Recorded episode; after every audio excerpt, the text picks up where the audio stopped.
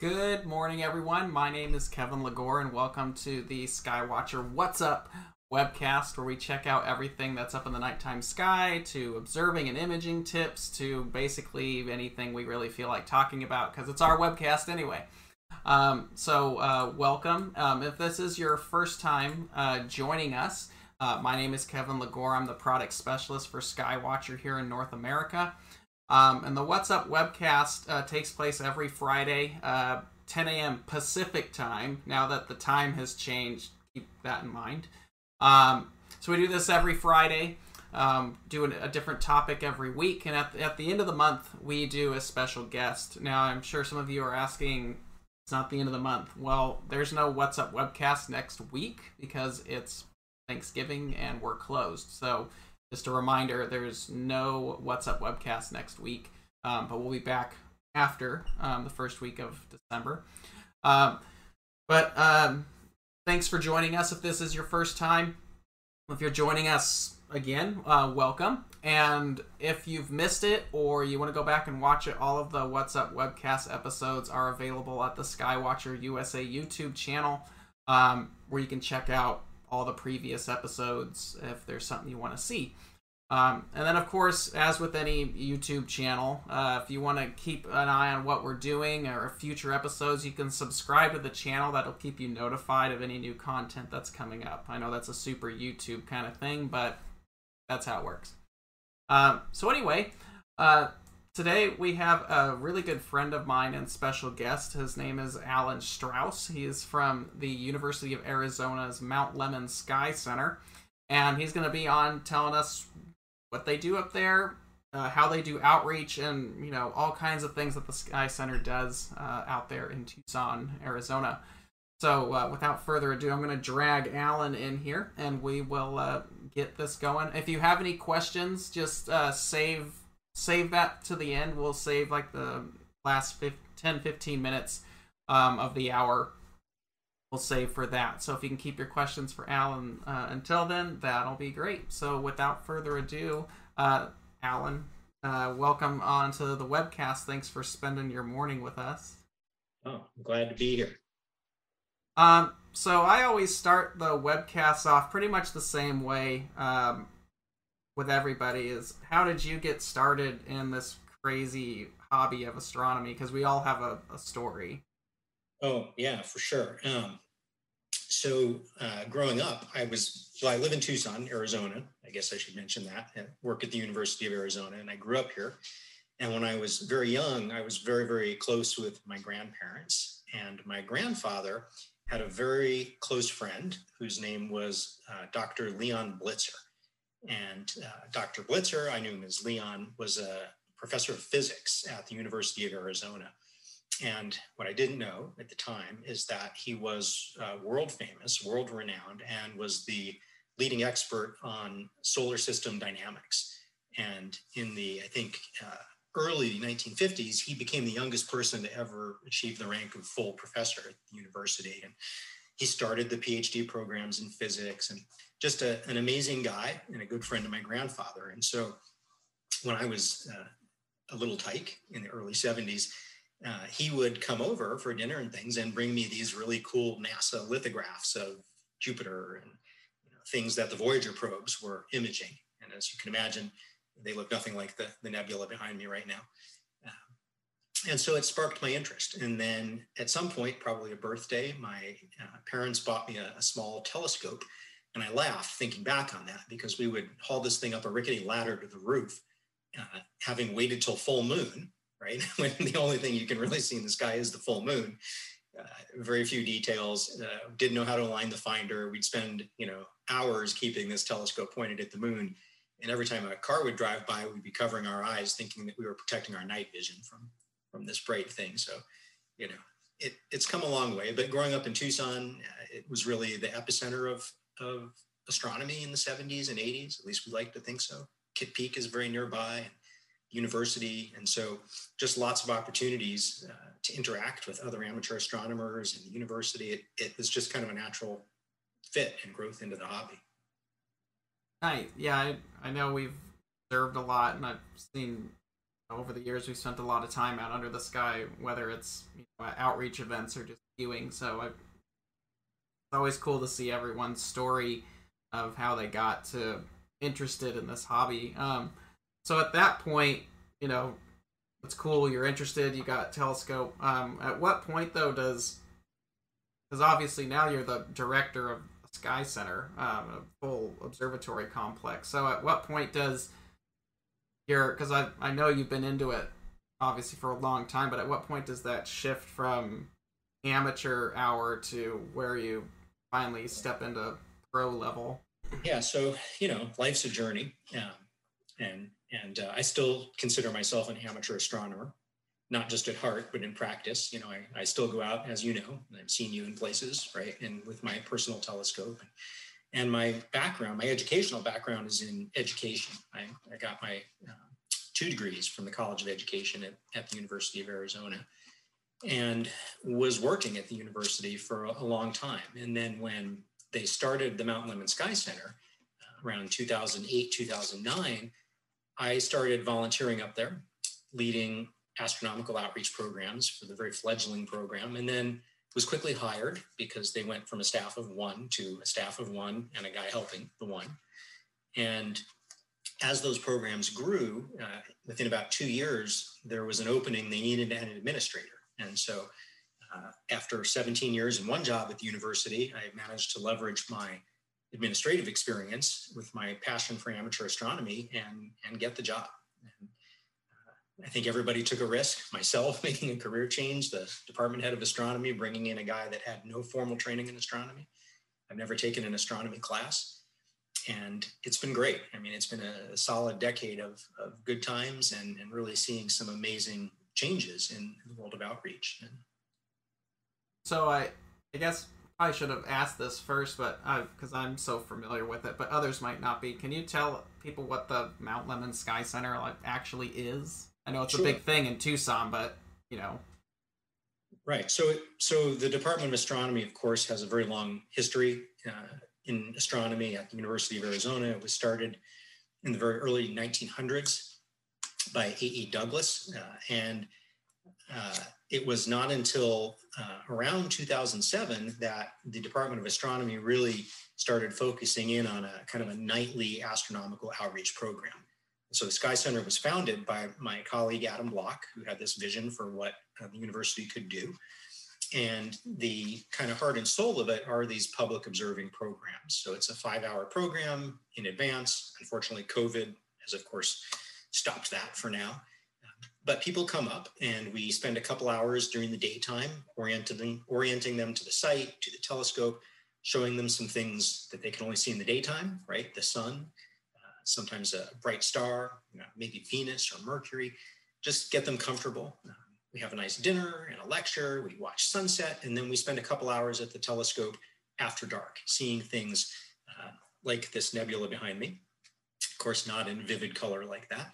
Uh, and the telescopes that we use, we have two telescopes. One is a 0.8 meter, 32 inch, the Schulman telescope, and then a 0.6 meter, 24 inch Phillips telescope and you know the programs are really uh, they're for all ages we you know we get uh, kids down as young as about seven who, who have never done anything like this to uh, retired phd astronomers in their 70s and the program meets all of their needs and expectations. It's it's a lot of fun. I think that primarily what we try to do is help people appreciate at the end of the day that science matters.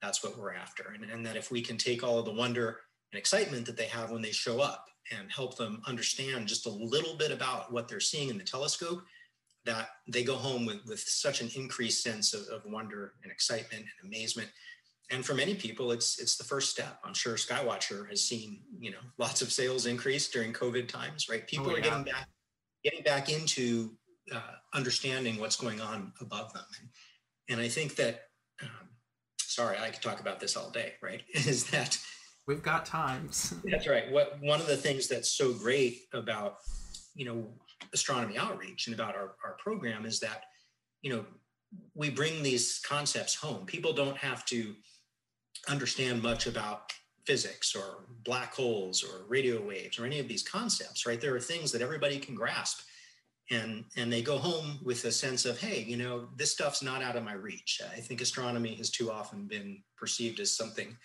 you know very mysterious you know only for the most highly intelligent of people. And and i think what we show people is that you know you can understand this right? And and your understanding can be at whatever level you're willing to to delve into this. So it's been very rewarding for me it's been a lot of fun you know i, I threw this picture of the uh, Trifid Nebula up behind me. This was a picture uh, that Adam Block, my colleague, astrophotographer, created. One, because it's a really cool background, but as an example of the very type, various types of outreach we do, it's not just that we deliver these in-person experiences, right? We, we generate a lot of very beautiful uh, pictures of things up there. And these pictures, you know, we, we show them in person, they go out on the internet, through social media and they generate so many questions. You know, we looking at a picture like this, people ask, well, why is, is this side blue? And why is this other side pink? And what about the dark things going through there? And, you know, it looks kind of like a cloud. Is it, is it going to look like this next year when I come back up to the Sky Center? So there's so many things that, that people make, right? And those observations that lead to their questions, that's the scientific process right? And we ask them what ideas they have, what hypotheses about why, why this. And so people begin to see themselves as, as being capable of, of understanding the science, and it's really exciting. Right? The only thing that most people will remember from this nebula is, wow, there are stars being born there. Right? But that's pretty cool. That one little thing to go home and say you've seen that. Yeah, I know you guys have always done a really nice job up there, and it's the programs actually within just the last couple of years. I feel like you guys have really advanced that a lot. I, it seems like it's you've got more volunteers and more staff, and it's growing pretty expo. Obviously, this year's kind of an odd year, but it's it's growing pretty exponentially from what I've seen. Is you know whenever we're out doing events in Tucson, like guys are known for what you right. do up there. So yeah, well, I, I appreciate your enthusiasm. Exponentially, maybe you know a lot, but it but it has grown, right? It's uh, I guess in stellar timelines, we're moving pretty fast. But uh, the uh, yeah, so it's you know we we can only serve so many people. We try to keep the experiences intimate, so maybe 35 people a night come up. You know, but we we definitely are doing a lot of, of local outreach things, uh, from schools to star parties to science fairs. But the other big thing we do up there, um, well, there are several, but we do workshops. So people come up and they can spend the night, and we do things on astrophotography, wide field astrophotography of the Milky Way, astrophotography through the telescopes. And it's, it's 101 type workshops. If you've never used your camera, come on up and we'll, we'll show you where the menu is in the camera and we'll, we'll get you going on that front. Two very experienced folks that want to come up and take advantage of the equipment.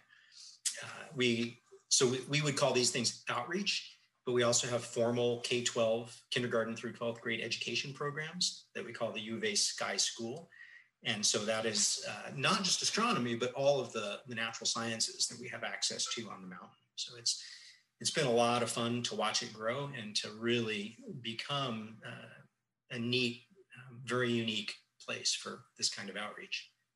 Because I know the Sky Center, for those who don't know, the, the Sky Center is tightly woven into the Park Service that actually oversees the mountain itself and protects a lot of the environment up there. So you guys uh, events I've seen not just the astronomical side, but I've seen other parts of the the education team that are actually promoting the actual nature of what lives on the mountain too. Yeah, that's right. I mean, we sit obviously in the you know in the uh, cat's perch of the Santa Catalina Mountains, uh, which is operated or not operated. It's managed by the U.S. Forest Service, and so we operate the observatory under a, a special use permit um, but it's been there since the observatory's been there since about 1970. Uh, and originally it was a Cold War military installation. Uh, it was, they say it was the free world's highest altitude radar site. And it was part of a national network for air defense. And so uh, as uh, the early 70s came, the university began to work with the military and with the Forest Service to start to repurpose the site for astronomical research. And so uh, much of the original uh, buildings have disappeared, many of them, but there are still a few. There's still one original uh, radar tower. There's no instrument in it. The uh, enlisted men's barracks are still there. The gymnasium is still there. So I can shoot baskets at 9,170 feet. There's a workout. exactly. Um, so now that the Sky Center's up there, you guys are doing your stuff. I know there's other telescopes on the peak up there, but those are part of. I think what's interesting up there is you have the Sky Center, which has their your two, your 32 and 24 um, telescopes, but it's kind of woven into basically the there isn't an actual research observatories that are up there as well and it's all woven into one facility really. Right yeah and and that's the only way that this would really work for us right? Because uh, astronomy outreach is is you know in the best of times a tough business and it's hard to to support that. But we're very fortunate to be have support from the university of arizona. And part of that reason it works is because we do sit in the middle of several research telescopes. And it's those telescopes, you know, at the end of the day, which keep the site operating, right? If we wouldn't have an observatory like we have without those research telescopes. And so, you know, the probably the the uh, you know, not everybody would agree with this statement, but the flagship project is called the Catalina Sky Survey. Yeah, Catalina is the mountain range, the Santa Catalina Mountains, and they're a survey program funded by NASA, and they look for NEOs, near Earth objects. And specifically, they're looking for asteroids and, and those asteroids, which we call hazardous, right? The near Earth ones. And it doesn't mean that they're near Earth now, but it means that their orbit might take them inside of the Earth's orbit. And so potentially there could be a future impact risk. And they are the leading program in the world for uh, discovering asteroids. They, they operate two telescopes on our peak, a one and a half meter, a 60 inch, and then a, a 40 inch, a one meter telescope. And they operate uh, two, well, one telescope full time uh, on the peak just next to us, a 30 inch Schmidt. And then they also utilize the uh, other one and a half meter telescope on Mount Lemmon, uh, which is on, or sorry, in the Catalina Mountains, which is on the peak. So sometimes they have four telescopes operating up there, but always three and they're they have an amazing camera. It's uh, 10k by 10k, and it it sees five square degrees of sky. So that's 10 times the full moon right there. Uh, and they detect literally thousands of objects every single night. Most of those asteroids are known, but you know, on a good night, there are a couple dozen that are new discoveries or more. I should check my facts. Uh, and then, you know, two to three of those are near Earth asteroids. So um, there's nothing that that we know of right now, right? That's a potential impactor. Uh, one of the more exciting discoveries recently, uh, and I should have checked the date, but uh, definitely within the last year, was uh, what hit the popular media as Earth's mini moon. Um, you probably remember that. So that was a mm-hmm. small asteroid that that uh, was discovered up there and that was in the same orbit as the Earth so they're, they're a lot of fun um, and, and it's great to have them up there because when the public comes up they get to learn about that they get to see it in operation and people feel like they're they're coming and getting an experience that puts them in touch with cutting edge research right? Doesn't happen often. In fact it's only happened three times in all of human history up there that that they discovered an asteroid very small asteroid that then later impacted the earth. And all three of the times this has happened in our history that discovery has happened at Mount Lemmon through the Catalina Sky Survey. So, you know, it's like winning the outreach lottery, right? Imagine being able to go home and say, I was at Mount Lemmon the night they discovered that asteroid that just landed in the ocean. No, so that's, I know it's really cool up there. And I, I really like that your facility blends it that way because you know, uh, I know if you step to the other facilities around the country, you know, they have got massive telescopes and they've got their little outreach section in there. But everything up there is so there's not a lot of room on the mountaintop, so everything's kind of uh, on each other. So right. you know, there's intention to that though as well, and it is exactly what you're talking about. There, you know, we we could move the outreach telescopes. It's a 25 acre site and as we think about the future and plans, you know, we've talked about that. Should we move them lower on the mountain? But what we often come back to is no, it's it's really important to bring the public into this research environment. Right? These these things are funded by NASA, by the National Science Foundation. And in a sense, we all own this, right? It's all information. And and you know, it, it helps for us to also dispel these ideas that you know, this is a bunch of really smart people playing with really expensive toys, studying some very esoteric thing, right? When they can come up and they can learn about asteroids and understand that, you know, we not only, right, could one of these potentially hit us and we'd like to know about it in advance, but also this is maybe how life came to Earth in the past, right? It's not just some esoteric thing. We're trying to understand, find answers to bigger questions. Where, where did life come from? How did how did life get to Earth? Is there a relationship, you know, or I should say, what is the relationship between our, our star, the sun, and climate on Earth? Right? If if uh, you know, can we predict the behavior of the sun and maybe you know get some warning for future solar storms? So there's lots of big questions that relate very directly to to our life on Earth and the more understanding we have about those things, perhaps we can we can improve our station here. Yeah, uh, that's it's that's what I like about astronomy is it definitely brings a lot of people just overshadow it where it's like we're gonna go stargazing and right. it's so much more than that. Um, and I love, find, yeah, sorry. Oh, get me all excited. Yeah, I, I love when people come up and they and they start talking to the people that are working there, not just working at the Sky Center, but working at some of the other telescopes, not just Catalina Sky Survey, but um, we, we have University of Florida operates a telescope, Louisville University. We have telescopes from the National Observatory of South Korea, for example. So when our guests just start chatting up some of the, the other staff up there, you know, they're, they're talking to people who have degrees in biology and people that have degrees in geosciences and people that have degrees in planetary sciences and people like me that have degrees in education and you know all kinds of fields. And i think that that's really important because what they see you know is a little bit of themselves up there right? And it's it the connections that happen that that's why i work there right? You you go home at the end of the day and you feel like well a this is a great job but b you know someone had a really good experience today and that that's going to pay itself forward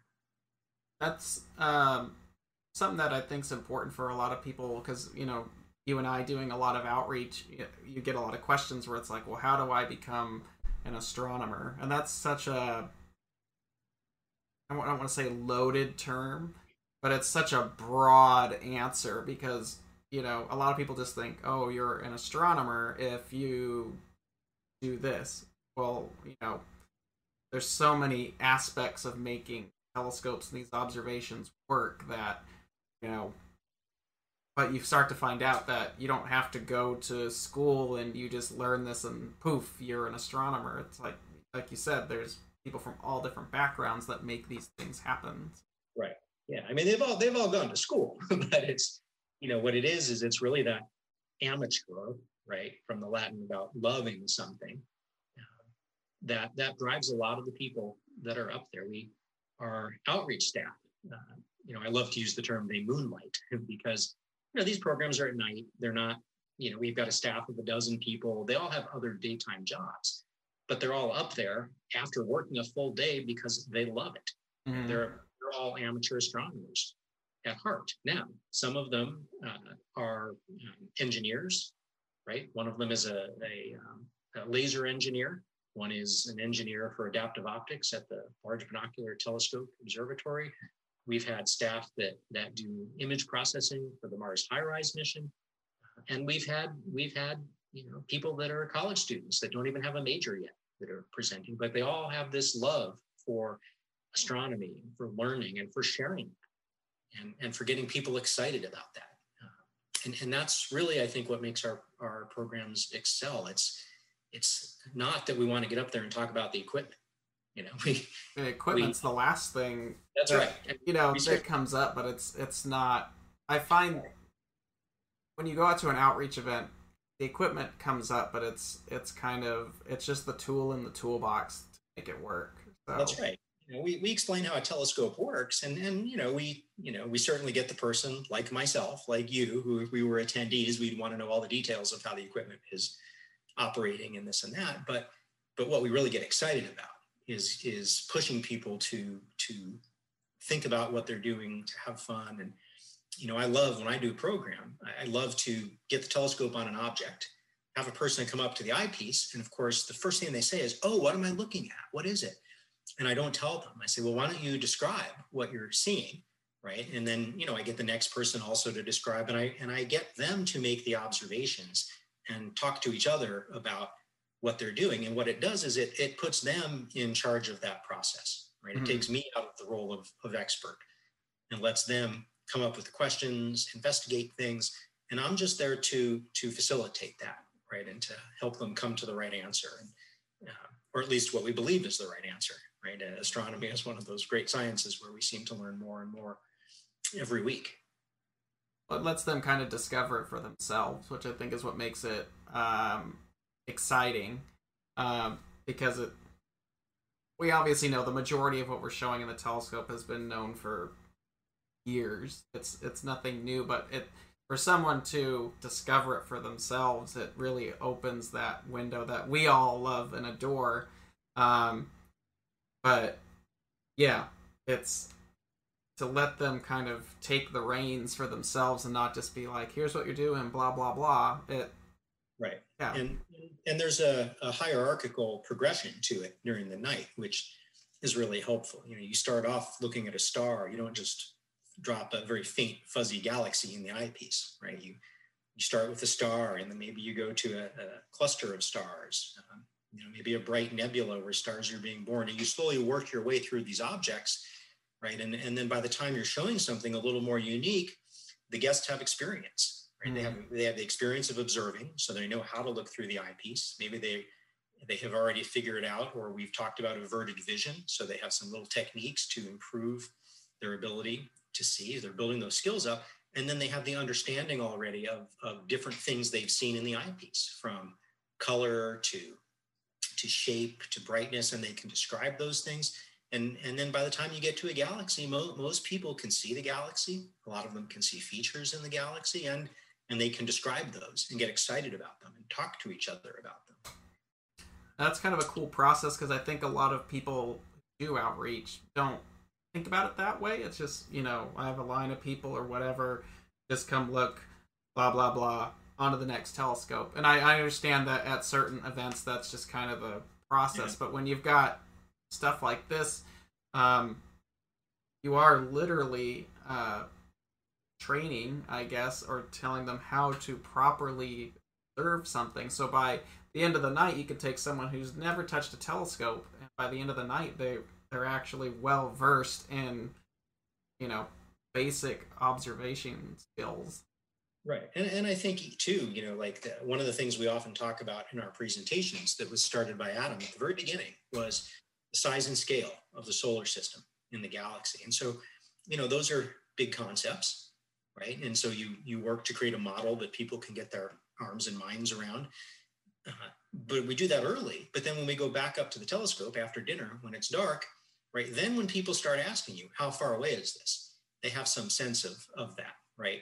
Um, you show them a star in the daytime and they, and they say, how far is that? And you say 10 light years, that, that's a little bit meaningless in, at that point.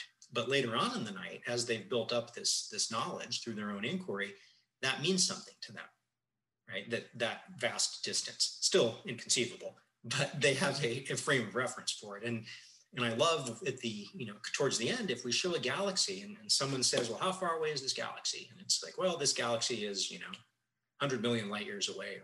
And then there's this, you know, pause for a few minutes. And then that same person says, wait a minute. So if that galaxy is, is 100 million light years away, you know, do we know it, it still exists?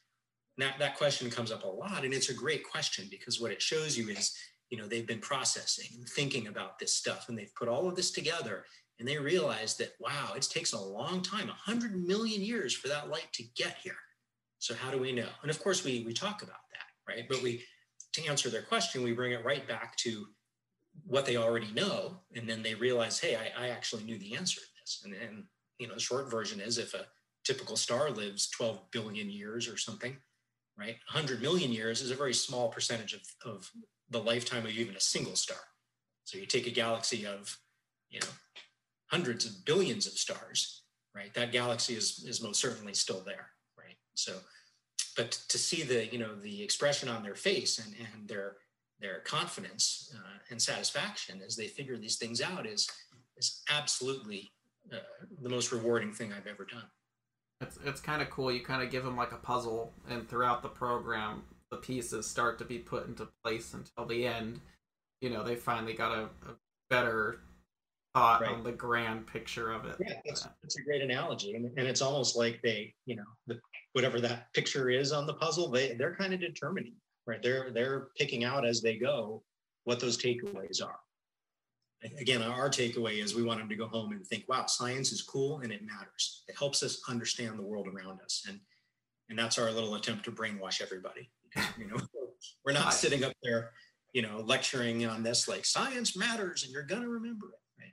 No, it's we help them through a process and, and they have fun. And that's the key thing is it's a lot of fun. I think that's the hard part, especially in this day and age with just science in general, that we're seeing right now is a lot of people are unfortunately attached from science.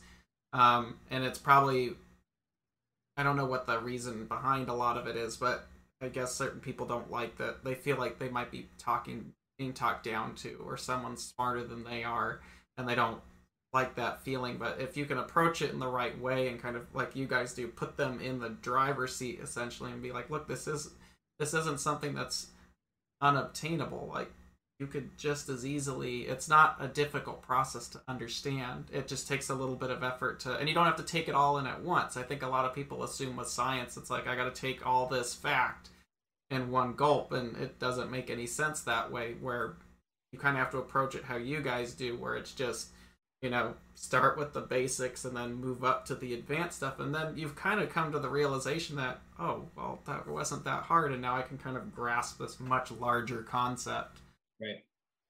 Yeah, oh. it's it's a. I'm sure we could go, and there's probably been a ton of research on that, and how we've gotten to this point. And but certainly, my my opinion is that the availability of information, right, electronically, has has been a double-edged sword. It's wonderful, but you know, we always joke up there, you know, about people. Well, I saw it on the internet, right, and so the assumption is it's true. Yeah. Well, you know, that's that that's harmful, and and people I mean, we all do it, right? We pull a device out of our pocket to get an answer to something. And and in some cases, you know, we we've lost the appreciation for figuring the answer out. And and it's tough, you know, it's it's definitely our, our culture has changed and we just have to be smart consumers of information, but not sell ourselves short. Right. There, there's a there's a healthy balance to being skeptical and being, you know, cynical, but but it's these things are achievable and if, if we can help people be curious and, and tap into that curiosity and and see that you know there's there's no inherent conflict between being amazed and and you know wonder this is stuff is wondrous with the fact that you know it's it's pretty orderly right mm-hmm. there, there, there's some scientific reasoning behind it and it and it's through that orderly process that we're going to understand why why this nebula is is pink right? Or, or why this one's blue, right? What, what's creating those dark lanes, right? We're not, we're not just making it up. We had a theory, we tested those theories, and, and as we continue to collect data, it continues to support those ideas. Hmm. All the results that come in are pretty consistent that, that this is an area that's giving birth to stars. Yeah, it's, it's I think it's just important for people to explore science to whatever realm they're comfortable within. But I feel like astronomy is one of the easily most uh, obtainable sciences where you can actually go high up into the research levels. Like what you got, like it's it's hard to do like an outreach event at like for like chemistry per se, where it's like okay, we're gonna take you and we're gonna throw you into this lab, and it just that's not as big of a thing. Where astronomy, it's uh, you can go out in your backyard and you can explore astronomy and start that interest. And, and it's so exciting. I think that it's you know, when I do the programs, I guarantee, right? If you do any kind of outreach and you're listening to this, before you go to the outreach event, just get on the internet and look up what's happening in astronomy today. Because there are so many exciting things every day, whether it's a new discovery, whether it's a milestone in a mission, whether it's something happening on the space station, whether it's a Galileo's birthday, right? There, there's so much that, that people can get excited about and, and tap into. You know, I'm, Kevin, you and I are not that old, right? But I mean, just in our lifetimes, we've gone from grainy black and white pictures of Mars taken by, uh, you know, space-based um, uh, missions to amateur astronomers, right, in their backyard using, you know, equipment that's not that expensive, taking much, much better color pictures. I, have been seeing, I'm sure many of you have, pictures of, of volcanoes on Mars that amateurs are taking over the last month. You know, that, that didn't happen. Just the technology advances have been incredible. If you you think back, I don't know, I'll probably get my timeline wrong, but four years ago, five years ago, one of the big things in looking, you know, for the possibility of life was finding water right? Can we find water on a moon of, of Saturn, or can we find water on on our moon? Or and now just about everywhere in the solar system they look, they're finding water, right? Just because our, our understanding has improved and our ability to create better technologies has improved. And I, I often remind people that just a hundred years ago, right? There are people alive today who we're here in a time when we didn't know that that fuzzy Andromeda thing in the sky was another galaxy. Right? We, we called it a, a spiral nebula, and, Hubble in the you know early 1900s, I think around 1919 or 1920, I should look, figured out conclusively that it was another galaxy. So oh, it's only been 100 years to where we've known that it's not not everything is just right here with us. And, and it's, uh, I always tell youth, right? This is the golden age of astronomy. It, it hasn't passed us by. We're, yeah, we're just getting, you look at some of the telescopes that are getting ready to launch, and we're just getting into basically the second generation of space-based tele, like serious space-based telescopes. So, you know, we're just scratching the sur- and the equipment now that you can get, you know, not touting Skywatcher or anything, but the equipment you can get on the amateur market. I mean, you could do spectroscopy observations of a black hole or a quasar from your backyard with you know an eight inch telescope and a hundred dollar spectrograph it's you know crazy with the stuff that you can actually do now with bare minimum That's right. equipment. Yeah and, it, and it's useful right? Because you know astronomy uh, research at the highest levels is very very expensive right? Time on telescopes is hard to come by but we don't need the biggest telescopes all the time. So if, so if amateurs can harness their collective power and we can put, you know, multiple telescopes, you know, six inch telescopes, 10 inch telescopes, 20 inch telescopes around the world to taking information, data on objects, that's really helpful to professional astronomers. I don't think a lot of people realize that. Um, maybe some of you watching might not understand that either. Um, you know, when you're a professional astronomer, you have to apply for time on large telescopes and obviously there's only so many telescopes available and there's only so much time and usually like the wait time on these multimeter telescopes are years in advance and you basically have to book time um, and hope you've got good seeing for probably that that window that you're you've got the telescope available. And usually that window alan you'd know better than i do that window's not very big. I mean you're talking a couple days to a few weeks depending yeah. on the project availability.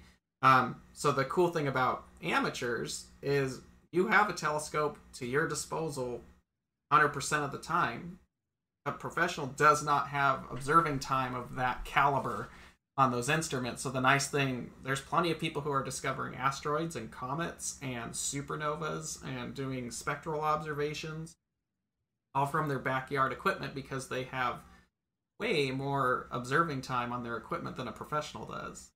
Right. I mean, you know, even, you know, thinking about asteroids, if if we did detect an asteroid that was inbound towards the earth, and it's happened 3 times, right? To the word goes out very quickly on a public website regardless. Every asteroid is reported through the Minor Planet Center. And uh, imagine if, you know, quickly we could get 100 amateur astronomers around the world to put their telescopes on that. And the only thing we would need is to know the position of that object at that and the moment that they took their picture. Because uh, if, you know, we, we get a series of observations at Catalina Sky Survey across the sky, maybe four, right? We draw a line between those four to try to figure out the orbit of course, I'm simplifying this, right? And you know that orbit is curving. So the more points we can put out there of positions, we can get much more precise with drawing that line and figuring out the orbit, right? Is it going to hit the Earth or is it not? And sometimes, you know, we, we might only have hours to figure that out. Now, you say, well, if an asteroid's coming in and we only have hours, does it really matter? It does because most of the time, right? In fact, everything in human history, they're not big asteroids, they're small ones. And uh, I'm sure many people remember the one uh, in 2014 or 2012 in, in Russia. Chelyabinsk. Yeah. Yeah. Chelyabinsk that exploded, and every dash cam in that part of the country got video of it. Um, there were thousands of injuries from from glass because the shock wave when that that small asteroid exploded in the atmosphere and the shock wave think about a bomb going off blew out many many windows and injured many people who were out there looking to see what the bright light in the sky was. Imagine if we could tell you hey this is going to happen. Don't go to your window right? The shock wave's not a big deal. You know it might blow your windows out but just stay out of the way right? You know we we could give warning of those kinds of things. And, and the more observations we have of an object like that, the more precise we can be about the and time when it would come into the Earth's atmosphere. And, and there's a lot of this stuff out there, and some of it makes the news and, and, and some doesn't. Uh, one of the other surveys, Atlas, uh, which has telescopes in uh, Hawaii, I believe, they, uh, they discovered an asteroid last week or the week before. It was had already passed the Earth, and uh, I hope I'm not spilling any beans on this or freaking anybody out.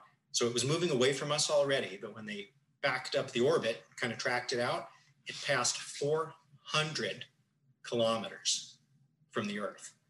So that is actually the closest asteroid on record as far as discovery. It was already by us because it was it was coming from the direction of the sun. But so again, it was a small asteroid, size of like a you know half size school bus or something, but still, it's exciting, right? Yeah. So that's you know doing observations like that and what that happens up on those facilities where you guys are at is kind of important. So right. with all that amateur, being, the amateur contribution is is equally important, right? Mm-hmm. We don't we don't have enough telescopes to keep track of this stuff. Yeah, and I, I know basic equipment like you got an eight inch telescope and a decent little camera, which so many people do nowadays. I, I know everyone's after the pretty pictures and trying to get your APOD stuff, which is awesome. Um, but you'd be amazed how much like critical data that you could be providing for actual projects and be involved in projects with that basic equipment. That's right. That's right. Light light is just uh, numbers, right?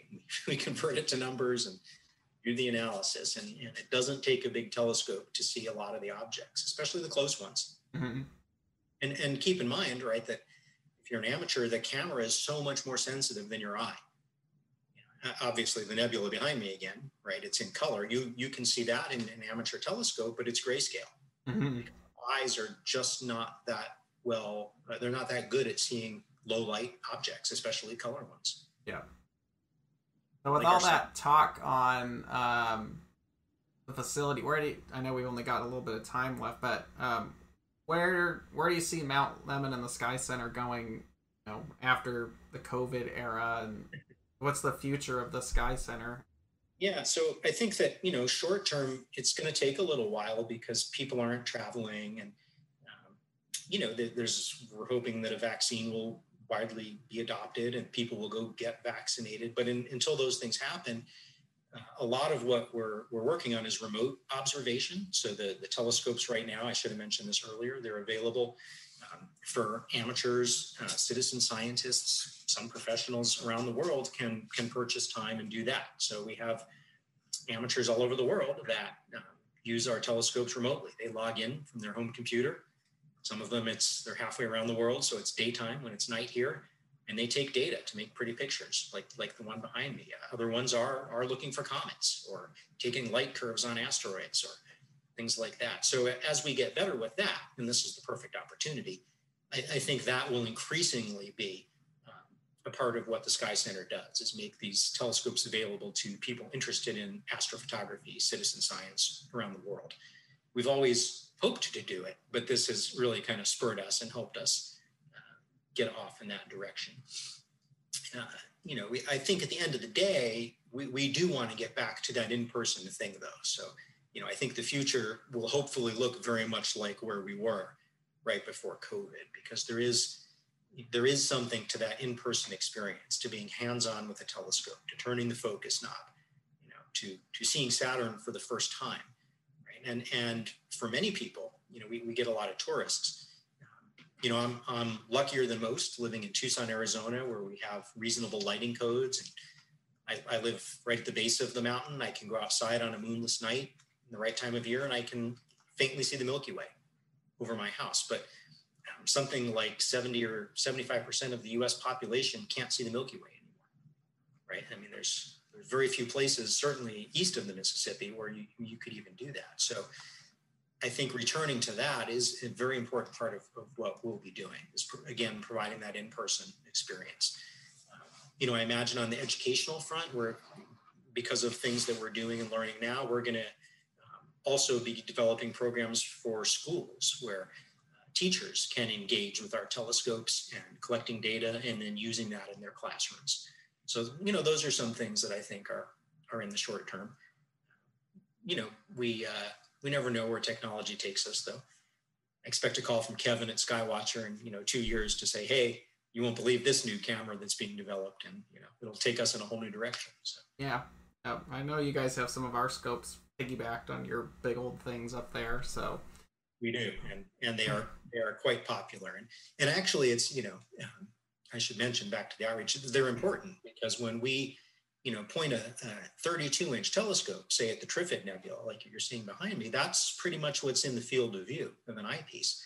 But then when they can look through the the six inch Skywatcher refractor that's that's on the same target, they understand the context and then we can point up in the sky exactly where that is. And so those different um, fields of view, right, also help them create an understanding of the night sky. They begin to get some sense of, you know, what 180 degrees is across the sky and and how the motion of the sky works and, and things like that. So it's, you know, it's it's not just beautiful looking through the refractor, but those those different views do help provide people a, a more complete understanding of what they're looking at. Mm-hmm.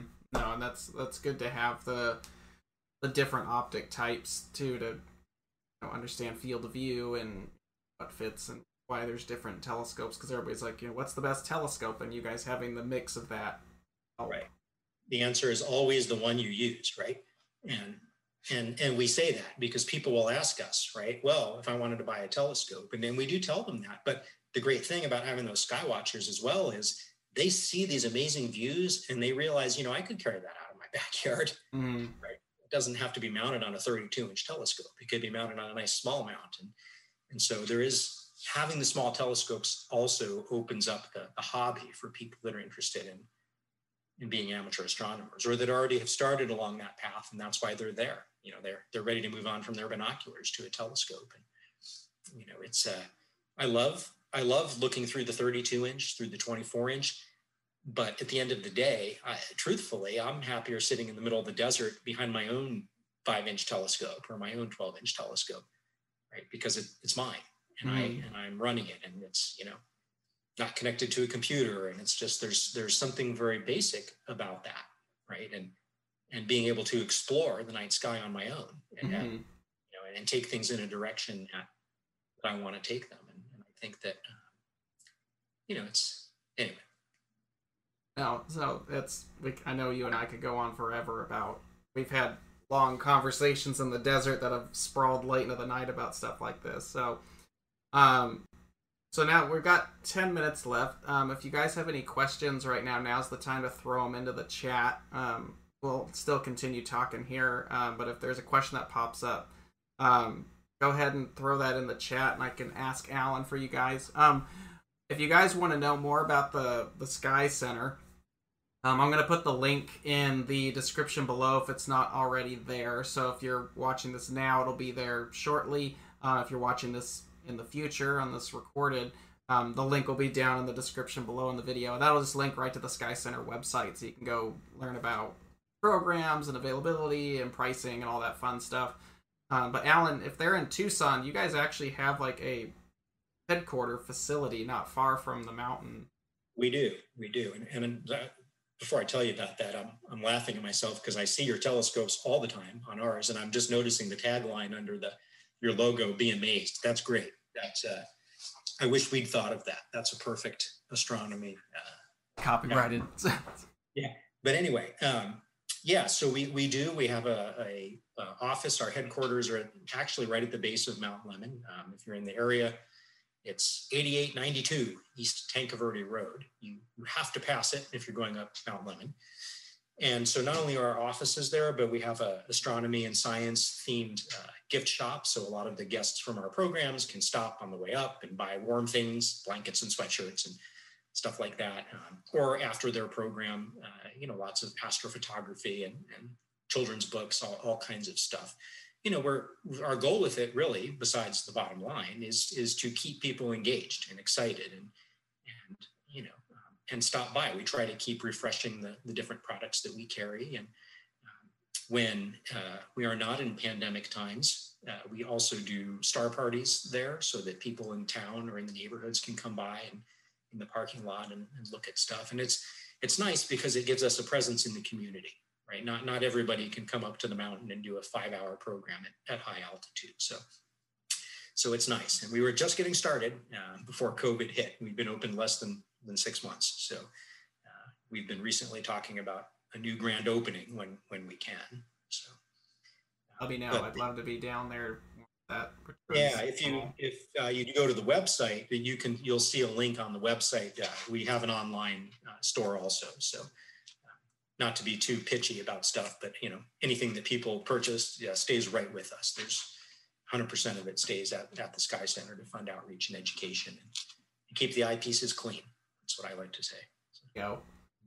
Um, and then if they wanted to learn, so last week we last week's episode was about uh, like holiday gift ideas and for the advanced imager actually one of my ideas was getting time on remote telescopes and your facility was one of them.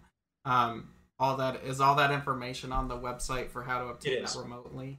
Yeah it's all it's all on the website for sure. And are are both the 32 and the 24 available for that or is it just the 32 so the 32 is primarily the one that's available. We we do use the 24 remotely, but as of right now, we haven't uh, used it. We haven't turned it over for astrophotography. Mm-hmm. And the reason is is uh, twofold. One is that our camera and filters are everything's kind of set up on the 32. Um, but the other reason is that we we do have some science projects that take advantage of of unsubscribed time on that telescope and um, one of them in particular, which is looking at transiting exoplanets, we can move them to the 24 inch uh, with their stuff pretty easily if we have astrophotographers using the, the 32 inch. So, um, so just it, it's just kind of it's like dominoes, right? Everything falls in an order. so, yeah, exactly.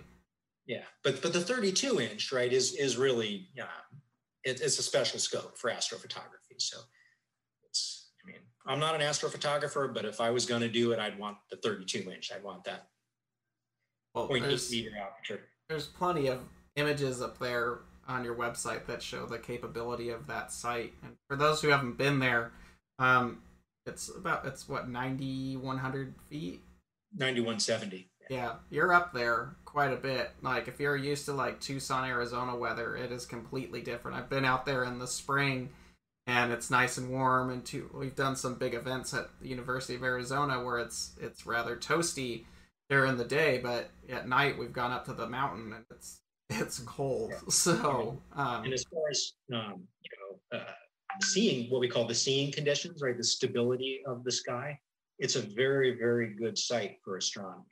Um, so, you know, Kevin, you, you know this, right? Astronomers uh, measure the those seeing conditions, they quantify them, in a measurement of arc seconds, right? So there's 360 degrees around the sky, right? 180 from horizon to horizon. Each degree is 60 arc minutes. Each arc minute is 60 arc seconds. So there's what, 3,600 arc seconds in a single degree. And so uh, typically on Mount Lemmon, or I shouldn't say typically, but we have many, many, many uh, nights up there where the seeing conditions are measured at less than one arc second. Which is, meaning, yeah, right? Uh, meaning we could separate objects that were you know that distance apart and um, you know and, and i don't know what the average is but it's you know probably just over one arc second throughout the year it's maybe 1.2 arc seconds it's it is a very high quality astronomical site I know that comes up with people who do astrophotography a lot is, oh, I need to get my guiding under one arc second. Well, half the time you're imaging in your backyard and the resolution of your system already is like 1.5 at best. So Right. A lot of times it won't resolve. But as you can see from the image behind Alan, that's on a 32 inch telescope. So you need to have such good seeing to to support an instrument of that caliber. Um, so other it's a site neat like that. Yeah, on the 32 inch in particular for remote astrophotography, is that it's a friction drive system, right? There's there aren't gears, so there's no periodic error uh, in the system in the same way. We and we can routinely do uh, 300 second unguided exposures up there. And that's on a 32 inch like f 7.8. which You're Right. you're up there in focal length. Yes, for sure, for sure. Uh, it, it's definitely uh, um, you know it's a dream job for an amateur astronomer and I, and I feel really lucky because i know that like a good friend who i respect advised me before i took the job to be careful that sometimes you you make a hobby your job and then you burn out on the hobby and, uh, Yeah. for me for me if anything it's it's probably kept me more excited more involved because i can't not see some of the exciting things that are happening all the time yeah. Um, real quick question: What CCD camera is currently in use on the 32 inch uh, Schulman telescope? Ah, well, that's a great question. And I'm just going to get my facts right right now because you heard my disclaimer. I'm not an astrophotographer, right? Um, so it is, I'm actually going to go to our website to get the exact thing. It's an SBIG, Santa Barbara Instruments Group, uh, but I just want to find the exact model for you. Of course, you know, the uh, astrophotographers are going, well, there's only three good cameras to put on the uh, telescope observatory. It is a SBIG STX camera. You that's guys- the- I think it's a 16803. 16803 sensor. Yeah. You need to have big pixels on that big of a telescope. yeah. yeah. so we, Uh, we are actually looking um, over the next year to get a, another camera. It'll be a CMOS camera because it does seem that the, the future of, of cameras is going away. Those 16803s are no longer being made.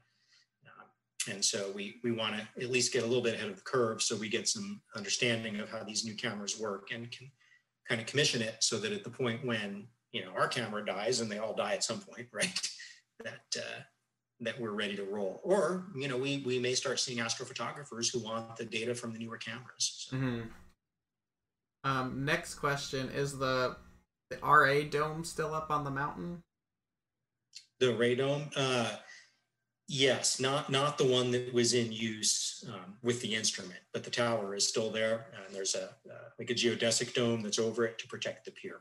Uh, so that that building will stay. Uh, we we have dreams and visions of of putting a telescope on the top of that pier. It would support a, a pretty good sized telescope, um, but we would need to do it in a in a way that also uh, is synergistic with the, with the natural environment and, and the goals and visions of the Forest Service. You know, we we don't want to stick a four meter telescope up there that's visible from uh, Flagstaff. So